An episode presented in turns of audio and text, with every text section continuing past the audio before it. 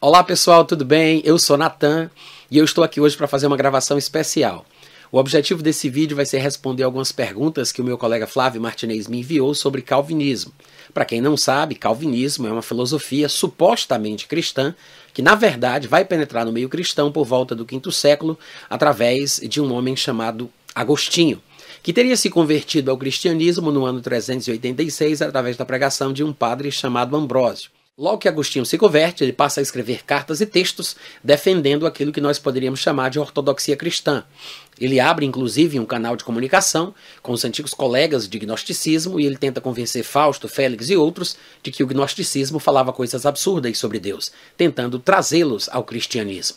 Agostinho, na verdade, não fazia nada mais do que defender as mesmas ideias e pensamentos cristãos que alguns outros teólogos e pensadores cristãos defendiam antes dele. Agostinho vai se manter assim até o ano 412, que é quando ele vai se radicalizar, vai assumir uma posição extremada, e do ano 412 ao ano 430 ele vai reverter ao antigo gnosticismo de viés maniqueísta, religião na qual ele havia estado durante 10 anos da sua vida antes de abraçar o cristianismo. Ele, na verdade, cria esse sincretismo, pegando elementos do estoicismo, do neoplatonismo e do gnosticismo maniqueísta, e funda o que posteriormente vai ser conhecido como calvinismo. Embora na época o termo não se aplicasse, Agostinho é o verdadeiro pai de toda essa teoria predestinista, determinista e fatalista que nós conhecemos hoje em dia.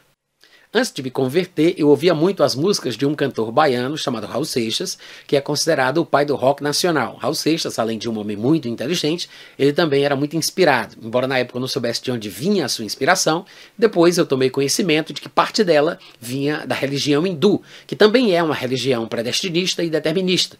A gente consegue observar isso, inclusive, na própria estratificação social da Índia que é dividida em castas, nas quais as pessoas nascem, das quais supostamente elas não podem sair porque o destino assim o quis. Raul Seixas, em algumas canções, colocava alguns elementos deste determinismo e predestinismo, e às vezes as pessoas não percebiam bem nem sabiam de onde vinha. Mas, por exemplo, tem uma música dele chamada Judas, que foi inserida no álbum Mata Virgem, que diz que Judas fazia parte de um plano secreto. Era amigo fiel de Jesus que havia sido escolhido por ele para pregá-lo na cruz. Cristo teria morrido como um homem, o mártir da salvação, deixando para Judas, o seu amigo, o sinal da traição. Tudo isso porque lá em cima, na beira da piscina, olhando os simples mortais nas alturas, fazem escrituras e não nos perguntam se é pouco ou demais. Se Judas não tivesse traído, teria morrido cercado de luz, mas o mundo hoje então não teria a marca sagrada da cruz. E para provar que lhe amava, Jesus pediu outro gesto de amor além da traição. Pediu que o traísse com um beijo que a sua boca então marcou. Tudo isso porque lá em cima, na beira da piscina, olhando os simples mortais, nas alturas, fazem escrituras e não nos perguntam se é pouco ou demais. Esse era o pensamento raul seixista, que destilava a filosofia hinduísta, que, como se pode observar, tem elementos de predestinismo, determinismo, as mesmas coisas que o calvinismo defende. Embora eu não soubesse de nada relacionado ao cristianismo, naquela época isso é, me marcava muito, porque eu era um jovem que não conhecia Deus e tinha muita sede, buscava por respostas e queria encontrar a Deus de alguma forma, eu queria saber qual era o sentido da vida, de onde eu tinha vindo, para onde é que eu ia, o que acontecia com a gente depois que eu morresse. Para encurtar a história, depois de muito sofrimento, depois de um processo demorado, eu acabei confessando Jesus como Senhor da minha vida e fui salvo. E eu fui para uma igreja cristã, num bairro próximo à minha casa, e nessa igreja, os líderes da igreja, não necessariamente o pastor principal, mas todos aqueles que ensinavam nas escolas dominicais, que eram os líderes, presbíteros, diáconos, toda a liderança, inclusive o pessoal que defendia a doutrina da congregação, tinham um pezinho no calvinismo. Eles eram tendenciosos às filosofias calvinistas. E eu não sabia de absolutamente nada, eu, eu havia acabado de me converter. Aquilo me trouxe de volta aos mesmos pensamentos deterministas e predestinistas do hinduísmo e do Raul Seixismo. E, como eu era muito novo convertido, eu não sabia como me defender. Muito novo convertido, eu não sabia o que dizer. E eu ainda tomava remédios controlados, ainda estava naquele processo, não tinha sido ainda curado. Então eu vou passar basicamente um ano nessa igreja sofrendo estes ataques e essa perturbação, que é o que me leva a mergulhar no Novo Testamento de cabeça e tentar entender de fato o livro de Paulo aos Romanos e especialmente o capítulo 9. Mas até então foi esse embate que me chocou e me chamou a atenção ao calvinismo, porque eu fiquei impressionado como era que um pensamento diabólico como aquele, Raul e hinduísta, podia estar dentro da igreja mascarado de cristianismo e as pessoas não observavam que aquilo não era de Deus e com certeza não fazia parte do que a palavra de Deus ensinava e não refletia o caráter do Deus Pai de Jesus Cristo a quem eles tanto pregavam. E foi assim que o calvinismo entrou no meu radar. Eu observei, que naquela época eu não entendia as coisas que eu entendo hoje, mas eu observei que esse pensamento pagão, diabólico, havia se infiltrado na igreja cristã em algum momento da história, que eu não sabia dizer qual, mas que aquilo com certeza não refletia o caráter de Deus. Pelo contrário, eu conseguia identificar, ainda muito novinho convertido, que toda aquela defesa filosófica era na verdade uma blasfêmia ao caráter e à pessoa de Deus e de Jesus Cristo. Por que os cristãos aceitam o fatalismo calvinista, mas rechaçam o determinismo e o predestinismo de religiões como o hinduísmo, o islamismo e outras que existem por aí afora? O que me parece é que as pessoas não entendem muito bem de onde vem a filosofia calvinista, por não conhecerem a história de Agostinho e como Agostinho criou esse sincretismo religioso, tirando elementos do estoicismo, do neoplatonismo e do gnosticismo de viés maniqueísta. A verdade é que quando Agostinho criou essa filosofia, e ele criou esse sincretismo religioso a partir destas filosofias pagãs do seu tempo, ele não trouxe termos novos para dentro do cristianismo. Se ele tivesse feito isso, teria sido mais fácil de rechaçar e de rejeitar. O problema é que Agostinho, ele simplesmente pegou os termos antigos, termos bíblicos, termos cristãos, e os encheu de novos sentidos. Palavras como graça, predestinação, eleição, salvação, batismo e outras mais, ele deu significados novos, preenchendo-os com conceitos pagãos, principalmente do gnosticismo de viés maniqueísta, mas também com elementos do estoicismo e do neoplatonismo. E por causa disso é tão difícil para algumas pessoas identificarem, porque a gente sequer ouve falar do que era o estoicismo, o que era o neoplatonismo, o que foi o gnosticismo maniqueísta. São coisas de uma época remota, muito longínqua que nós não temos muito conhecimento. Então, se a gente não faz pesquisa e a gente não vai atrás de saber quais são as coisas defendidas por essas filosofias, a gente não vai perceber que, na verdade, é exatamente a mesma coisa que o calvinismo de hoje em dia. Mas quando a gente, por exemplo, estuda um pouco de patrologia, né, os textos da época patrística, a gente vai observar que do ano de 412 para trás, todos atacavam os pensamentos extremistas dos gnósticos que usavam textos da Bíblia, inclusive Romanos capítulo 9, para defender seus pensamentos fatalistas e deterministas. A mesma interpretação que hoje o calvinismo defende era a interpretação dos gnósticos que era atacada pelos os pais da igreja, pelos cristãos, pelos pensadores e teólogos daquela época. A gente não sabe disso e por isso, para a gente, fica uma coisa mais difícil de identificar o erro. É por isso que tem muita gente que pensa que o calvinismo é uma espécie de aprimoramento intelectual, né, o creme de la creme do cristianismo, quando na verdade, mal sabem eles, eles estão aderindo a uma filosofia pagã, determinista e fatalista, tirada de uma religião que foi combatida nos primeiros cinco séculos da igreja cristã. De fato, eu sou bem contundente nas minhas colocações sobre o calvinismo. Eu acredito que defender uma filosofia como essa que, independente da gente saber a sua origem pagã, vinda do gnosticismo maniqueísta, nós, como pensadores cristãos, nós podemos identificar que os pensamentos defendidos por essa filosofia são uma blasfêmia contra o caráter de Deus apresentado ao mundo através da pessoa de Jesus Cristo. É uma loucura defender o indefensável, mas é exatamente isso que os nossos colegas calvinistas têm ousado fazer. E a razão pela qual eu falo de forma contundente contra o calvinismo é porque a minha principal preocupação não é em dialogar com pensadores calvinistas, numa espécie de política de boa vizinhança, onde eu possa interagir com eles intelectualmente e discutir teologia. O meu objetivo não é esse, eu não tenho nem interesse nisso. A minha preocupação é nas pessoas que são assediadas pelo calvinismo. Não necessariamente pelo calvinista, mas pelo calvinismo, que é uma filosofia pagã nojenta, que divide a igreja, que que confunde as pessoas e causa incredulidade e dúvida no coração dos homens. Na verdade, as pessoas acabam tendo uma visão de Deus distorcida da verdade. E como eu já tive amigos que passaram por experiências ruins e sei de pessoas que inclusive se mataram por causa da influência do calvinismo, eu tenho bastante é, preocupação com as pessoas que estão a, se abrindo devagarinho e, e dando ouvidos às filosofias calvinistas que são perigosas e podem realmente levar à morte, a morte espiritual e a morte física, literal, caso aquela pessoa não tenha estrutura emocional, intelectual para saber lidar com estes pensamentos. Além disso, eu tenho uma amiga que frequentava as reuniões de oração que eu fazia na minha casa quando eu ainda estava na cidade de Fortaleza, a minha cidade natal. E muitas pessoas vinham de várias denominações, faziam parte desse grupo de oração. Eu ministrava a palavra, ensinava o evangelho, e eu sempre ensinava de acordo com o padrão revelado na Bíblia. A Bíblia como uma revelação progressiva e o caráter de Deus revelado por Jesus nas escrituras do Novo Testamento. E ela fazia parte de uma igreja calvinista. E quando eu vim para Campina Grande, a segunda cidade da Paraíba, que é o lugar onde eu moro atualmente, ela basicamente voltou a frequentar as reuniões da igreja calvinista da qual ela fazia parte, e ela começou a ficar é, confusa a respeito das coisas que ela ouvia e entrou em choque com aquilo que tinha aprendido comigo, com as coisas que eram ensinadas na sua igreja. E ela me mandou uma carta que, na época, eu me lembro, me deixou muito preocupado sobre ela, e foi talvez um dos primeiros momentos da minha vida, eu me converti em 1989, 1990, que eu vi alguém com problemas sérios com o calvinismo. E ela me escreveu uma carta no ano de 1997 falando dos sentimentos que ela estava experimentando por causa desse conflito que ela estava enfrentando na igreja de viés calvinista. E eu acho muito interessante porque ela se expressa muito bem, ela redige muito bem o texto e eu acho que ela acerta na mosca, mostrando o que o calvinismo é capaz de fazer com alguém.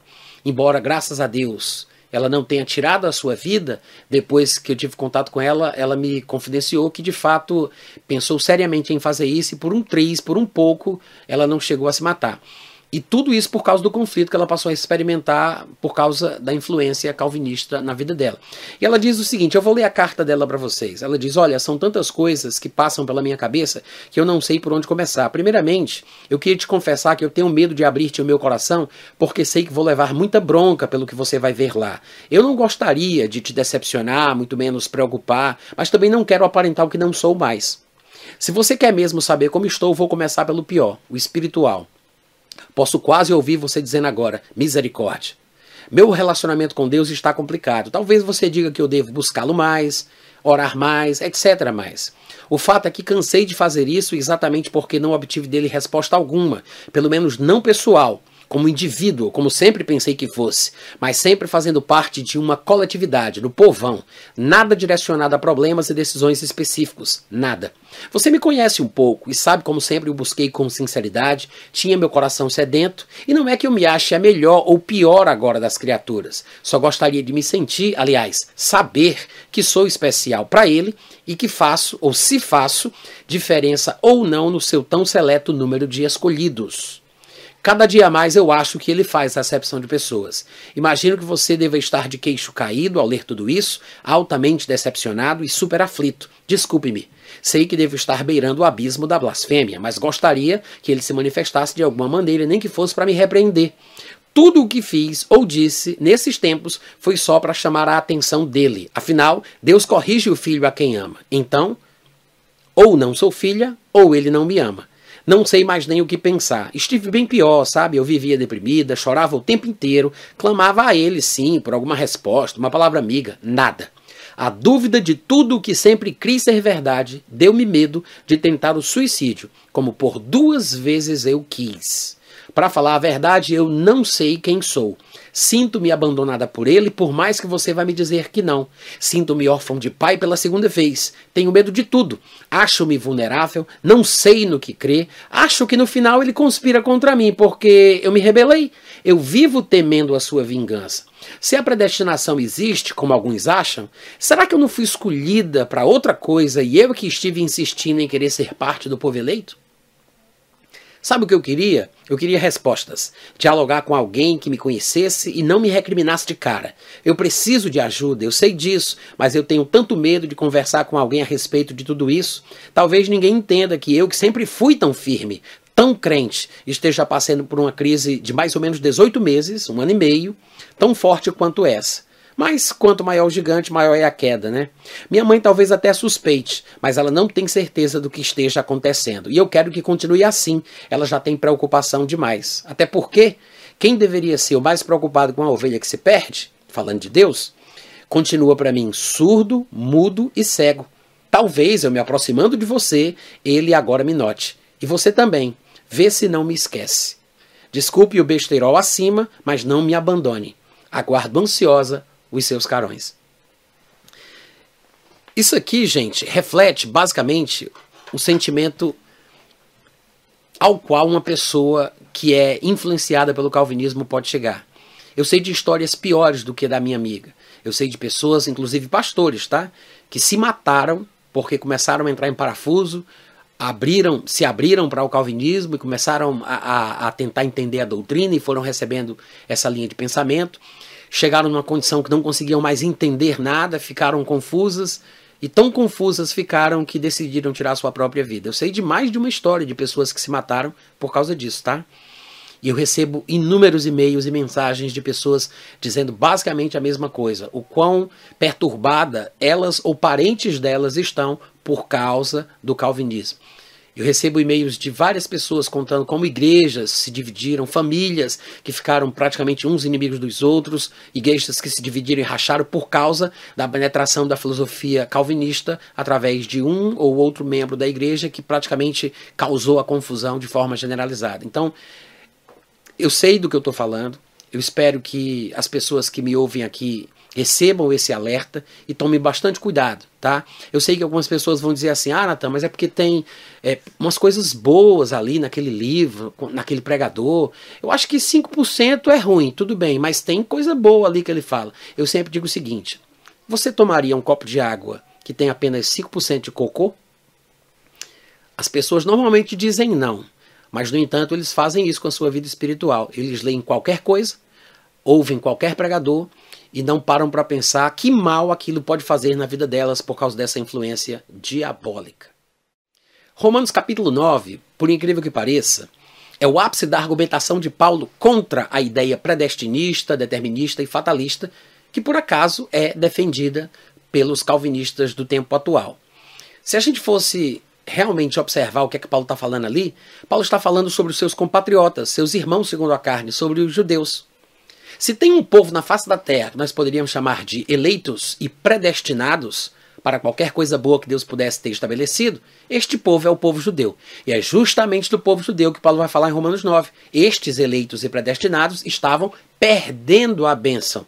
Então você observa que este conceito de predestinismo, de determinismo, ele se desfaz justamente ao longo de Romanos capítulo 9, que é quando Paulo vai mostrar que o povo eleito estava perdendo a bênção. Não o povo como um todo, mas alguns do povo de Israel, porque Paulo vai tratar sobre o que a gente chama de endurecimento parcial. Alguns estavam sendo endurecidos, por causa da sua incredulidade. Mas que é sobre os judeus que Paulo vai falar, não tem como a gente ter dúvida, porque na introdução do capítulo 9 de Romanos, do versículo 1 ao versículo 5, Paulo deixa isso muito claro. Ele, ele diz que vai tratar sobre os seus compatriotas, sobre os seus irmãos, e que esse assunto, por ser muito caro para ele, muito importante, lhe causava dor e angústia constante em seu coração. Porque Paulo sabia que era aos judeus que pertenciam às alianças, à glória, à lei, o culto, as promessas e tudo mais. Então Paulo vai falar sobre o porquê que alguns dos seus irmãos, segundo a carne, estavam perdendo a bênção, e aí ele diz que é um assunto que lhe dói muito. E aí ele vai usar exemplos da história que, que os hebreus conheciam muito bem para exemplificar o que estava acontecendo com os judeus da sua época, os seus contemporâneos. Ele vai usar o nascimento de Ismael e de Isaac, o nascimento de Esaú e de Jacó e o endurecimento do coração de Faraó. Mas estes exemplos usados por Paulo não são usados para estabelecer essa louca doutrina calvinista da dupla predestinação. Não é disso o que Paulo está tratando ali, muito pelo contrário. Porque quando chega no capítulo 10, ele continuando ainda o que ele estava falando, ele diz: Olha, a minha oração sobre estes dos quais eu falei no capítulo anterior é para que eles sejam salvos. Então, se Paulo estivesse falando que estes judeus tinham sido destinados por Deus para fazerem parte dos réprobos, porque estavam é, destinados à danação eterna, como é que Paulo iria orar por eles para que eles fossem salvos? Obviamente que não era disso o que Paulo estava falando no capítulo anterior, porque senão, no versículo 1 do capítulo 10, ele não diria que estava orando por estes, pelos réprobos para que eles fossem salvos. Não faria o menor sentido, não é verdade? E de fato, para confirmar de que é esse o pensamento que Paulo tem, você vai observar que logo depois, no capítulo 11, Paulo vai dizer que estes judeus, dos quais ele vem falando desde o capítulo 9, que davam uma dor e uma angústia em seu coração quando tratava sobre o assunto, mas estes judeus que haviam perdido a bênção por causa da sua incredulidade, poderiam ser reenxertados se eles não permanecessem na incredulidade. E diz que aqueles que estão na bênção, se não permanecerem na fé, serão cortados exatamente como os judeus que não creram em Jesus, que entraram na incredulidade, foram cortados. Ou seja, não existe uma condição, um status espiritual fixo. Tanto a pessoa que está perdida pode ser salva, como a pessoa salva pode perder a posição de salvação. Tudo depende da sua atitude para com a palavra de Deus. Se ela permanece na fé, ela fica na bênção. Se ela rejeita a fé e abraça a incredulidade, ela é cortada. Mas a pessoa que foi cortada, se ela não permanecer na incredulidade, ela pode ser reinserida novamente. Então, observe que é esse o pensamento que Paulo tem em mente em Romanos 9, Romanos 10 e Romanos 11. Então, Paulo ele está argumentando que não existe uma posição fixa, que não há nada destinado, que nada foi pré-estabelecido por Deus. Tudo depende da resposta do ser humano à palavra de Deus, ao evangelho que é poderoso para a salvação de todo aquele que crê. Romanos 9 não é o que parece, não tem nem de longe qualquer tipo de elemento predestinista, como defendido pelos calvinistas. E se nós voltarmos aos primeiros séculos, nós iremos observar que Romanos 9 era, na verdade, o texto usado pelos gnósticos maniqueístas para defender aquilo que eles chamavam de ordenamento cósmico, que é basicamente a linguagem deles para o que os calvinistas hoje em dia chamariam de soberania e de dupla predestinação. Existe uma soberania bíblica, mas existe o conceito de soberania calvinista, que é uma coisa totalmente diferente do que a Bíblia ensina, tá? Essa soberania calvinista é uma caricatura do que a Bíblia ensina sobre a soberania de Deus. Mas os gnosticistas maniqueístas usavam Romanos 9 para defender o ordenamento cósmico, essa coisa toda da dupla predestinação, o predestinismo e o determinismo, exatamente como Agostinho depois vai inserir no meio cristão quando ele é, se radicaliza e ele assume essa posição extremada e reverte ao maniqueísmo. Então, até o ano 412, todos os pensadores cristãos, inclusive Agostinho, combatiam a interpretação equivocada dos gnósticos a respeito de Romanos 9. Tem textos dos pais da igreja combatendo a interpretação equivocada de Romanos 9 dos gnósticos maniqueístas. Mas hoje em dia, as pessoas estão usando Romanos 9 exatamente como eles faziam. E isso é que é curioso porque as pessoas não sabem de onde veio essa interpretação pagã, essa interpretação determinista, fatalista, predestinista, que não tem absolutamente nada a ver com o cristianismo.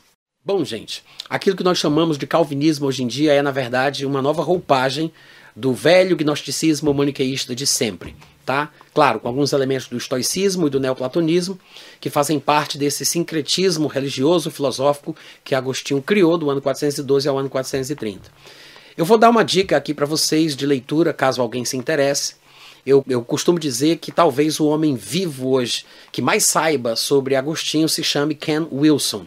Ele escreveu uma obra acadêmica complexa e muito completa sobre a história da transformação de Agostinho. Ele leu todas as obras de Agostinho em ordem cronológica e ele escreveu essa obra acadêmica que em inglês se chama Augustine's Conversion from Traditional Free Choice to Non-Free Free Will.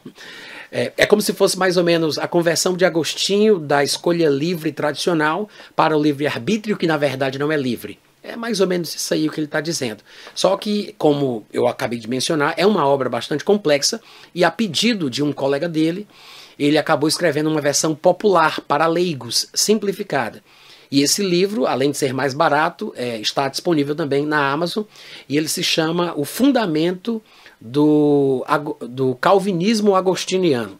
É mais ou menos isso, The Foundation of Augustinian Calvinism. Fica aí a dica, caso alguém tenha interesse de se aprofundar no assunto, vale a pena a leitura. Eu estou num processo de escrever um livro sobre a louca interpretação calvinista de Romanos 9. Ele ainda está pela metade, eu tenho aqui apenas a boneca do livro na minha mão, tá? Em breve, se Deus quiser, ele vai ser publicado. E recentemente eu publiquei o primeiro livro de uma coleção chamada Escatologia para Todos. E neste primeiro livro da série eu trato sobre o arrebatamento pré-tribulacional na patrística, tá? Que é uma coisa interessante, né? Porque os nossos colegas pós-tribulacionistas dizem que não há registro histórico na patrística de crença no pré-tribulacionismo. E esse livro trata sobre isso. Inclusive, eu faço a transcrição de alguns textos que mostram exatamente o contrário, tá? Obrigado pelo carinho, beijo no coração de vocês. Se vocês quiserem conhecer o meu material, basta acessar o meu canal do YouTube é o meu nome, Nathan Rufino, e lá você vai encontrar alguns dos produtos dos meus livros que são vendidos no meu site. Lá mesmo no meu canal, em qualquer vídeo meu, vão aparecer meus produtos. Então você clica ali em qualquer desses livros que você queira, ele vai te levar para o site, você pode fazer a compra, tá bom? Deus te abençoe, obrigado pelo carinho, até a próxima.